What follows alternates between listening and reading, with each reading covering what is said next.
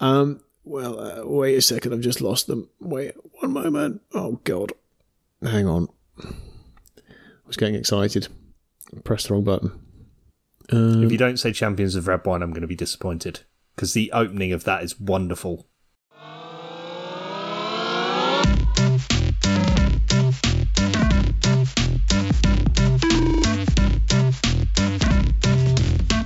You're listening to I Might Be Wrong, a podcast hosted by myself, Rich Newnham, and my co host, Henry Salmon.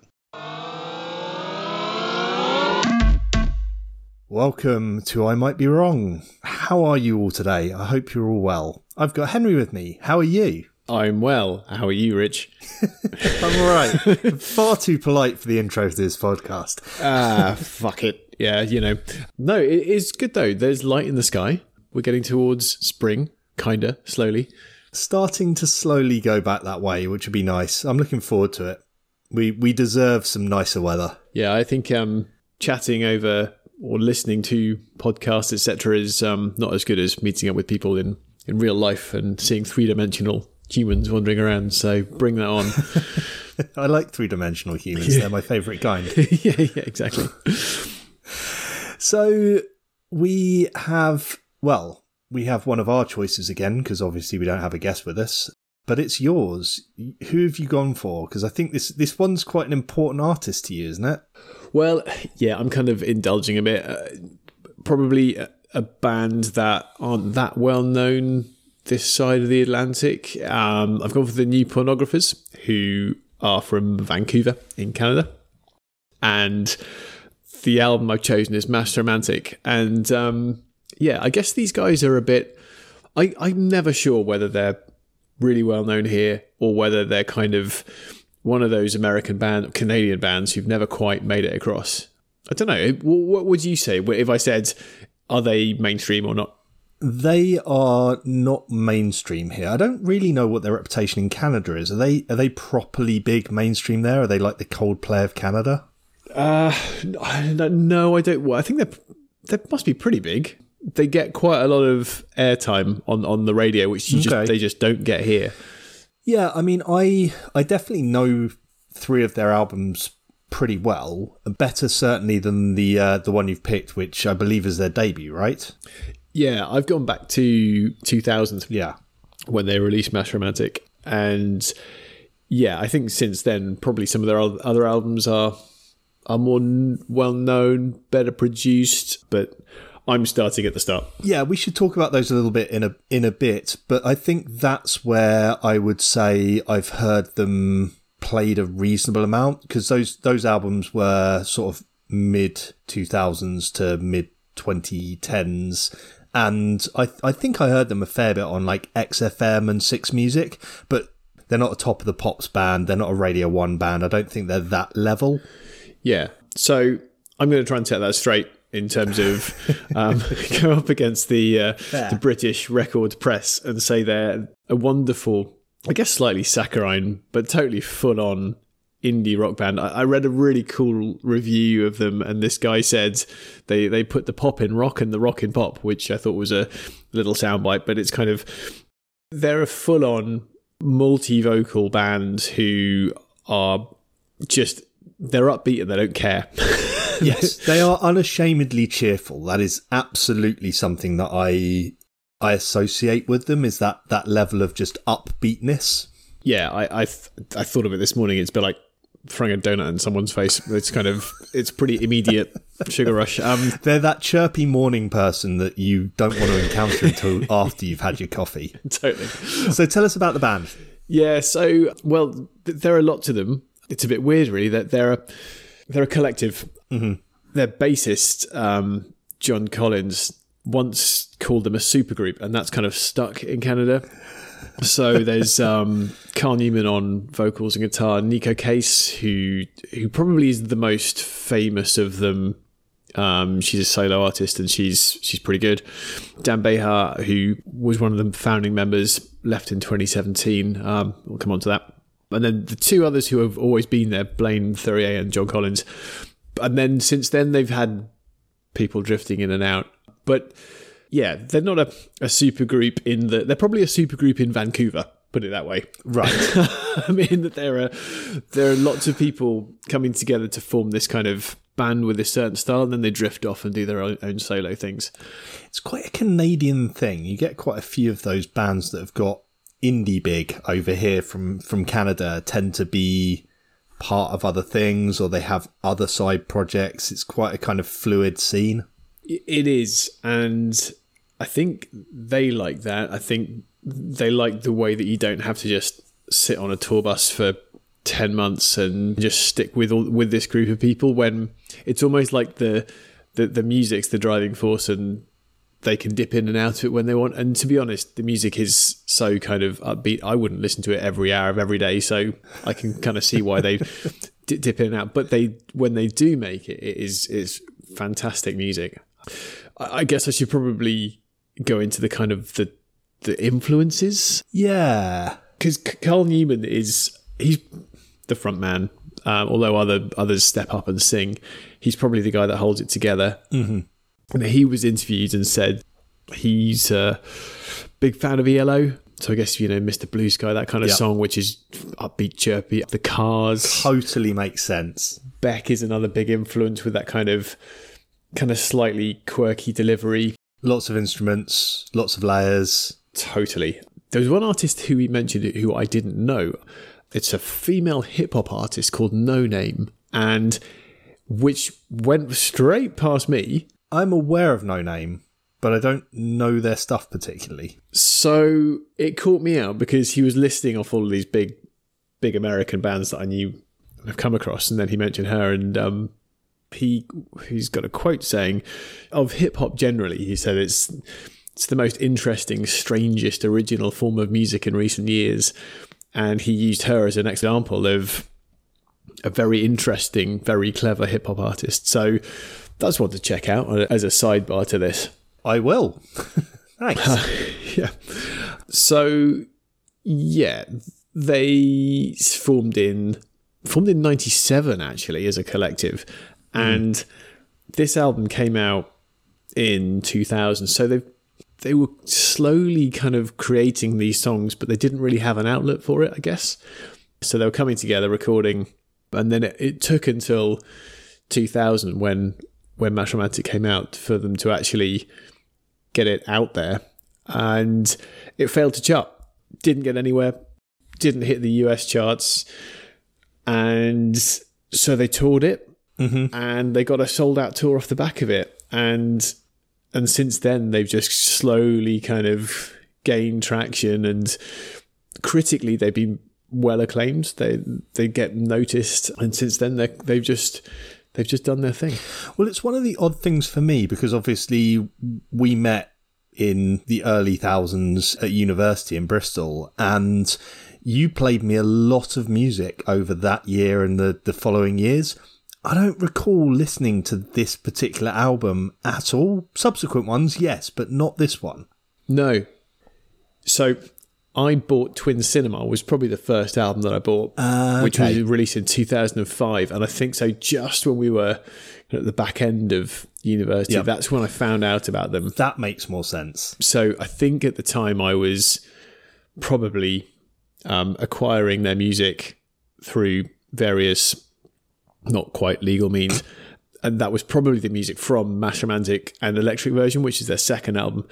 And so when Twin Cinema came out, that's when I bought it, and that's when I, I guess, really, really became a, a bit of a, a fan. So have they have they ever hit the massive charting heights in Canada, or is this does this have more of an indie cult vibe? No, I think it is. It's more indie mainstream, I guess, is is is the way to put it. Mm-hmm. So they're well enough known in Canada, but they just haven't come across the Atlantic. I mean, they they've toured here, but mm-hmm. they don't feel like a band who you could go and ask someone in the street. I mean, I've I've never heard anyone other than other than you when we're talking about their music. And I only know about them because of you. well, exactly. So I'm here to champion them, and they've made quite a big impression on on me, I guess, mm-hmm. just because they're. I guess it comes from when I f- started listening to them at university. My my way of listening to music was sticking in a pair of headphones and walking down the road, and mm-hmm. having a pumped up, positive, full on set of music with all of these vocal harmonies flying around. It's a great way to kind of move around a city. Yeah, yeah, yeah, that's fair. Okay, so tell us from Mass Romantic, where are the best places to go in that album for those big pumped up walk around a city with your eyes open and staring at all the beautiful sights? So the first four songs were ones that they had had on the shelf for a while, and the first song on the album, Mass Romantic, is a cracking little song. It's upbeat and it kind of tells you all you need to know. It's got this kind of not quite pogoing bass line, but it bounces around and it's got these kind of weird keyboards which are kind of making these sounds which are it's definitely not somber. it sounds like a Casio keyboard. You know the cheapy Casio keyboards that you had as a kid. Yeah, and so I think if you, I think just just start with that, just just to see if if they're uh, your thing. Um, the obvious one to go into next um, is uh, the slow descent into alcoholism, mm-hmm. purely because this was lodged in my head whenever I got drinking at university, because the lyrics of my slow descent you know, when you're having a few beers and you're singing along to a really happy song, going, "Yeah, I'm probably becoming an alcoholic at university." It, it, was a, it was a nice soundtrack to the to the boozing. It's a fascinating counterpoint to something like Radiohead, where you maybe have depressing sounding music with uplifting lyrics, to have something that's a very uplifting musical sound, but with quite dark lyrics. They do tend towards the not depressing, but not not totally happy lyrics. Realism of life. Really, yeah, yeah, exactly. Um, which is it's just quite a strange juxtaposition with the music, which is just really, really happy. So, yeah. It, Letter from an from an occupant is another one, which I guess that was probably one of the first songs I heard from them. It, it's great, and then I have to call out to wild homes. Now there are two reasons for this. Firstly, Pitchfork said it was the worst song on the album, and so no, Pitchfork, it's not. It's Pitchfork not. Fuck off. They they gave it a always and forever. I like Pitchfork generally. Sorry, I'm going to interrupt there. I like Pitchfork when they're being positive and explaining why an album is great and has something amazing to it. I hate Pitchfork when they're being critical and picking something apart because we can all pick apart anything enjoyable. It really annoys me. Anything that's kind of bubbly and mainstream and indie, they'll just shit on because they don't like things that are cheerful. You want to keep going? No, I'm done. Good. Sorry, carry on. So, first reason, no pitchfork. You're wrong there. But the second reason is that this song was my soundtrack to trying to escape London. All of the lyrics in here are um, about escape, but also there's all sorts of slightly financial references, which completely were going on with me at the time. And so as a result, this is my kind of anthem for leaving London. And because of that, it, it's become kind of a bit of a special track to me. So, yeah, there it, the whole album's peppered with these kind of great little songs, and and the album's what it's forty minutes long, just about, and so flies by. Take that, brilliant saccharine hit, and uh, I was completely sold. And the got to mention the artwork as well. The, the album cover is kind of slightly bonkers. it's kind of it's this red background. It's these kind of drawing of this couple on the, lying on the ground uh, naked with a I, I, I don't know what it is. Is it a goat? I it's think some so. kind of it's some kind of mountain animal with horns I'm sure someone from Canada will tell us that we're totally wrong. It's definitely a mountain goat. What's weird about it is it looks very much like almost religious iconography, except for the drawing, which is very cartoonish. Weird, isn't it? I couldn't quite work it out, but yeah, bonkers. So, yeah, that was their first album, and I probably didn't listen to it first, but for mm-hmm. me, it's probably the album that you could go all the way front to back. Every song is great. It's it's a really well put together album, whereas some of the others are um, amazing, but may have one or two songs which are, just don't quite grab you. Fair enough. Okay, I can totally understand that. So you you mentioned Electric Version was another one that you'd kind of cherry picked some tracks from for downloads. What what should we listen to on there? Uh, ooh, let's have a look. Uh, there are probably 2 Mm-hmm. From Blown Speakers is amazing and definitely one of those I can remember actually vividly remember walking into Bristol listening to to that on my iPod Shuffle. If any of you ever had an iPod Shuffle, one of the finest pieces of machinery known to man. I remember your iPod Shuffle. I had a mini, but I don't think I got it until the end of university. I do remember you walking around with a tiny, tiny iPod Shuffle thing. There was nothing to it. It just rotated through music, and whenever you plugged it in to recharge, it would stick another random set of songs onto your thing and you could just filter through it. It's terrible for listening to albums, but for listening to totally random music, if you're confident in your what's on your hard drive, yeah, that was a, a great piece of machinery. Um, I'm off on one, but there you go. That's fine. Um, I can, um, there's another one. There's a song on there called "All for Swinging You Around," and I'm pretty sure it has a fun music video, but I can't remember. But it's very, um, it's catchy, it's upbeat, and they so they rotate their, their lead singers. Yep. So Neko Case often get to go, Dan Bejar get to go as well, but whoever's singing, everyone else is going to be in harmony with them. Somebody will take a lead, but everyone's joining in. It's very Beach Boys esque. I think for me, it's the thing that elevates their music beyond just being a quirky, like you say, saccharine indie pop band. Is that they've got all these wonderful melodies going on. It's not just the standard melodies either. They'll have them weaving in and out. They'll have them at different levels and at different points. It's just really, really wonderfully done.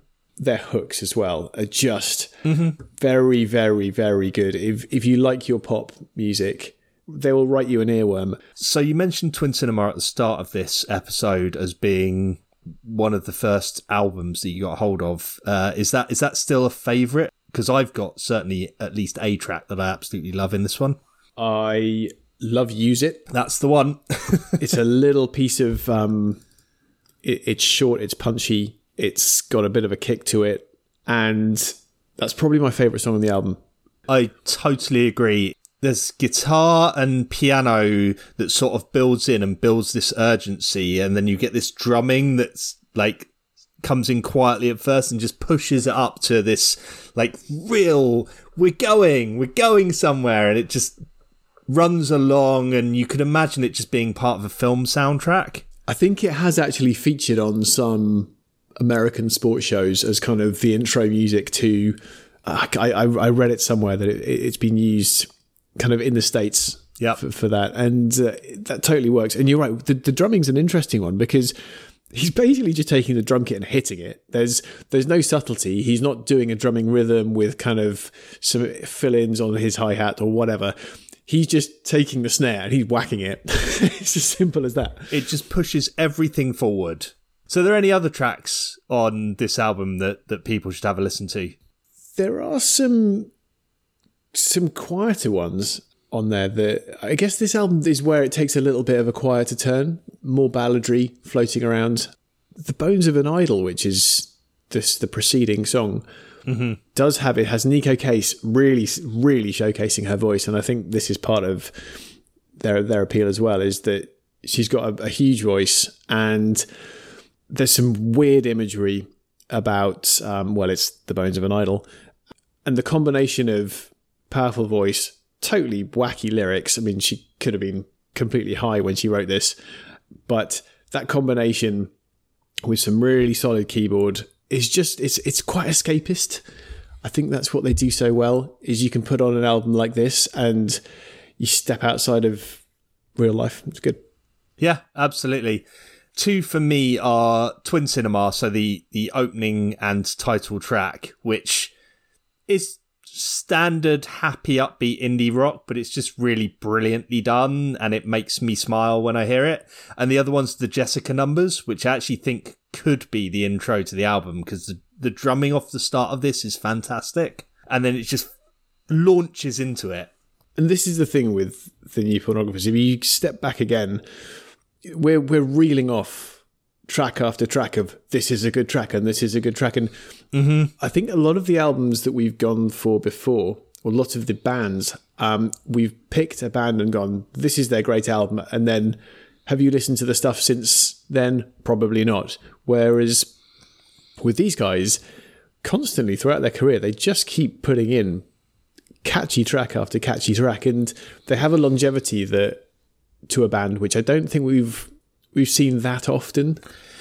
Yeah, you make a good point. And actually, for me, while I love Twin Cinema, I didn't really get into them with Twin Cinema. I got into them with Challengers and tracks like My Rights versus Yours and Challengers off there are just absolutely wonderful. But again, it's not more of the same, but more of that brilliant tracks, something a bit new, something a bit different, but it sounds like the new pornographers. You know it's them as soon as you start to listen to it. Yeah, there's a certain comfort in knowing exactly what you're going to get. I guess that's why they're a part-time band. They they do their own thing, but one of the collective, one of the supergroup will write something and they'll go, yeah, this is total, this is a new pornographer song. And they'll all come together and they'll all join in. So Carl Newman was saying that the real magic, I guess, happens in the studio. So one of them will present the song and they'll all start joining in and they're all excellent musicians. So yeah. you kind of just build a song and you can imagine if you've got eight people in a room all trying to record a track and everyone's piling in, you get these kind of quite immediate, noisy, fun songs just off the back of it. Yeah. And for me, I think Challengers has a bit more maturity about it, maybe a bit more thoughtful musicianship than the earlier ones, but I think it also loses some of the raw energy that you get in the earlier albums. Yeah, I totally agree. And and if you go onto the album after that together, mm-hmm. there's a song called Valkyrie in the Roller Disco, and what it's this name. it's this wonderful song about a girl at a roller disco, and it's the end of the night, and it's just kind of pleading to her about what she would what she should do with the rest of her evening, and they again, it's totally escapist, totally bonkers. Um, yeah, uh, I'm sold. See, I don't think I listened to Together at all. I think that one completely passed me by. And the next one I heard, which I know is a favourite of yours, is 2014's Brill Bruisers. Yeah, well, this comes onto the live stuff, I guess, because the only time I've seen them live was on their the tour of this. Um, I think I went to the Shepherd's Bush Empire with a bunch of guys from work and just said, you're coming to this and I'll probably pay if you don't want to pay that ticket price, but we're going. And I want to go and I want company. Yeah, it's kind of st- standard stuff. If I, I think maybe if you're new to them and and you're kind of interested in checking them out, just the opening track on this album, oh. just an absolute sonic explosion, and I think this album's probably their one of their best ones. Yeah, I I think it's awesome. I it's probably the most well rounded of any of their albums. Yeah, it is. It's well put together. I don't think there are any bad tracks on here. It's polished. It's got it's got the energy from the early albums, but with the maturity of the later albums.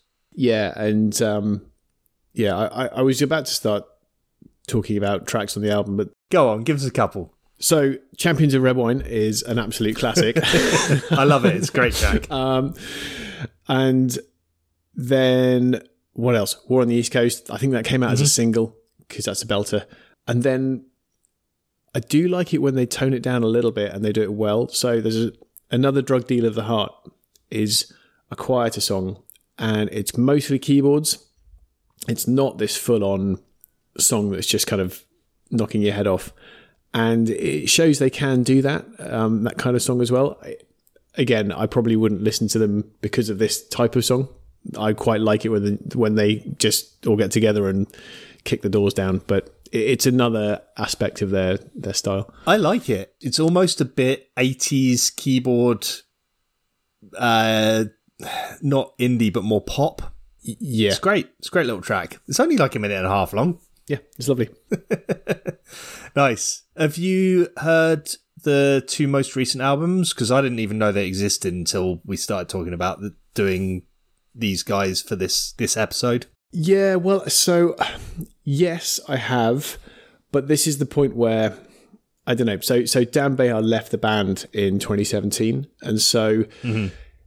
and these last two albums don't feature him. Now there's a bit of toing and froing, I guess, on the forum on the music boards about whether that's a good thing or not. I, I think that it without him, there's there's a gap. He brings something to the table which I just don't think's there on these albums, and he only he only sings for kind of one or two songs on each of the albums before 2017, and I don't know. There's just a little bit of magic that just isn't there. So I think they're a, a lesser band for him leaving, even though a lot of people say they're better. I, I don't think they are. I, I think get Dan back. Come on, Dan. You can do it with our massive listenership and our glo- global appeal. You can you can go back and join them. Do it. Do you know why he left, or was it just time to move on to other things? Um, I, it's a good question. I, I, I, don't know why he did. I, I'm guessing that if they're a part time band anyway, mm-hmm. he's got a band called Destroyer, and they're probably one of the better known bands that the New Pornographers also playing. And I think because of that, he's actually got quite a good following in his own right. That's become his focus, and so right. I can totally understand it, given that the Pornographers are kind of a part time band anyway but I think that's taken up his time, and I think it's a shame because I think the Destroyer work is not as good. I think it's a little bit weird, and yeah, I want him back in the band. Simple as that. Fair enough. So, anyone who's listened to this podcast knows that Canadian bands are a thing for you. Is is this your entry into Canadian bands? Yeah, yeah, good shout actually. Um, yeah, they were. So, so I only kind of disappeared off onto this sidebar really in at the start of university, and that just that was that was probably a a point where I said, oh, "Hang on a second, these are these guys are great," and and I think it was also because they hadn't really come across the Atlantic mm-hmm. that well. I, to be honest, I don't know where I heard them. I cannot work it out. Well, it would have been back in the days when we were getting all sorts of random stuff off the internet and listening to it. And be, you could just be like, no, no, no. It, it was like the early days, but like a Wild West Spotify, really, at that point.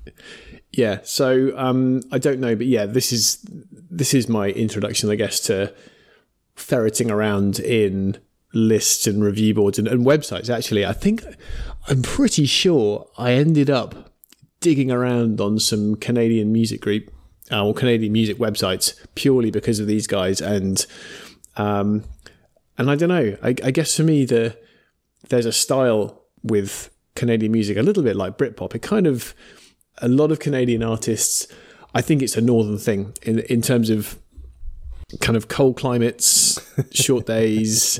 You get this kind of melancholy drifting into music just because I guess it's just the thing. I think it's there's a lot of bands with a similar kind of style up there. Um, bit, a bit like Scottish music. Yeah. So you mentioned other bands. There are other Canadian bands from that sort of era that that they then led you into.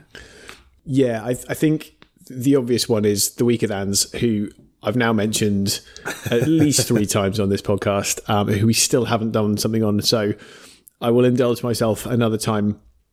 But the Weakerthans probably a, a much low, lower key, um, less happy. Mm-hmm. The guy frontman John K. Samson uh, writes very just wonderful, wonderful lyrics mm. on on on life up in up in Winnipeg, and I don't know. I think that that's where it started. So yeah, I, I, the Weakerthans are one. Um, Arcade Fire as well.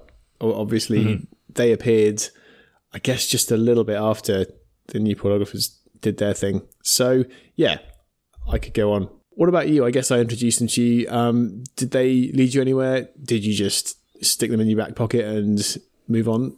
Uh, yeah, I mean, I certainly listened to a couple of their albums, as I mentioned, but also they led me into some other areas. So bands like the Decemberists and Okkervil River are ones that I probably wouldn't have listened to without them. Two of my favourite bands. Just... yeah. And again, it's all part of that Canadian scene that you introduced me to. Almost certainly they're ones I listened to because of you. Yeah, I can't believe you name checked them and I didn't. Damn it. so you mentioned you've seen them live just the one time?